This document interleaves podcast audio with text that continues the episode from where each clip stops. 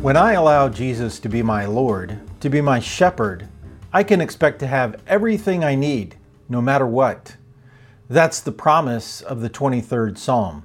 When Jesus is my shepherd, he will herd me in the direction I need to go in order to receive his provision. That means to the meadow, up the mountain, through the valley, with friends, among enemies.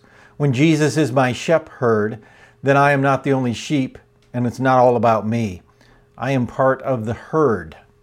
When Jesus is my shepherd, he does more than lead me. Herding sheep involves pushing from behind, especially when I'm slow to move, when I'm not keeping pace, when I'm stuck and stagnant, when I should be stepping and striding forward. Shepherds often use dogs to help herd their sheep. The sharp teeth and loud barks of the sheep dogs keep the sheep motivated to move in the right direction, not straying into harm's way. Sheepdogs have an uncanny ability to calculate the timing and movement of the sheep to accomplish the will of the shepherd.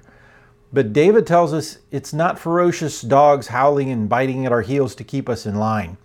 He says, Only goodness and kindness pursue me all the days of my life. Purely, simply, it is goodness and kindness that pursue me. Goodness, more simply known as good.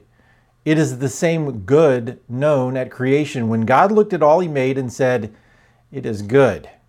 It's the same good that makes our shepherd a good shepherd, one who is full of kindness, or as it is translated elsewhere, unfailing mercy or love.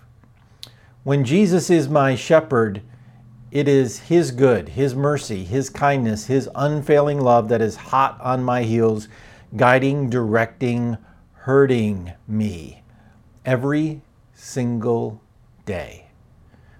Literally, in the warm daytime hours when I'm busy and active and most need His motivation and direction, He pursues me. And He finishes this story with the greatest of promises. He says, When Jesus is herding me, along with the entire flock, his presence will not be briefly acknowledged on a Sunday morning. His presence will not be sought only in dire circumstances, when we cry out in the night for relief or in distress. Instead, his presence will be our home, our destination for every single day. And I will live in the house of the Lord forever. It's not just our goal, it's our guarantee. Not just a plan, but a promise. When Jesus is our shepherd. I hope he's your shepherd today. I hope you reach out for him and make his home your destination.